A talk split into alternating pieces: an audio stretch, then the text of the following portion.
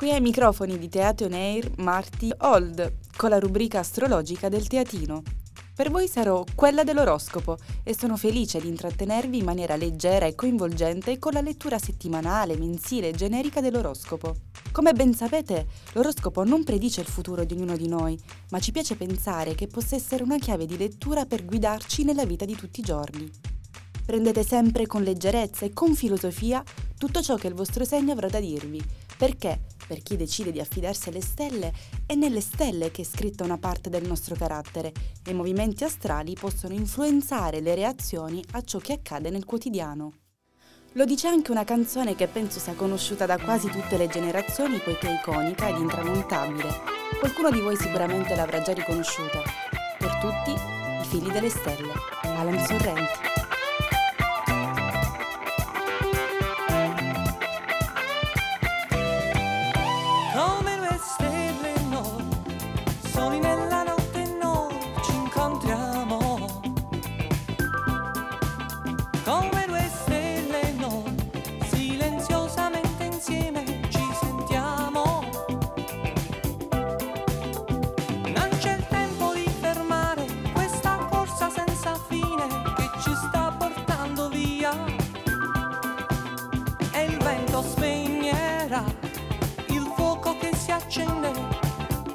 Sono in te.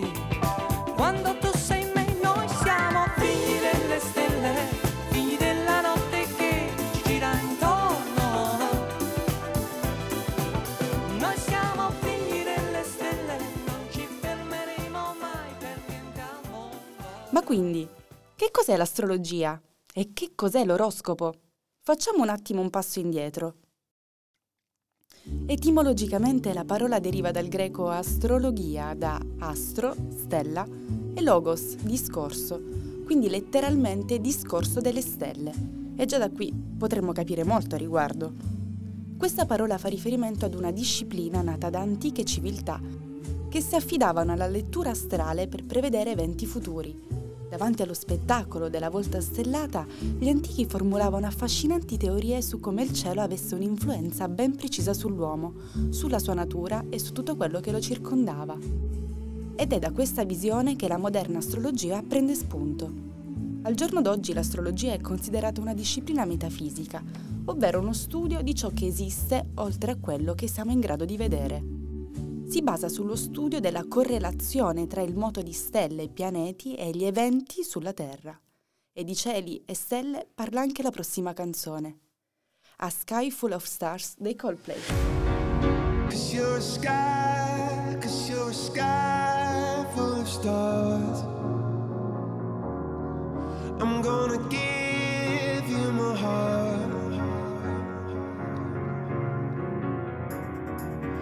You're a sky, cause you're a sky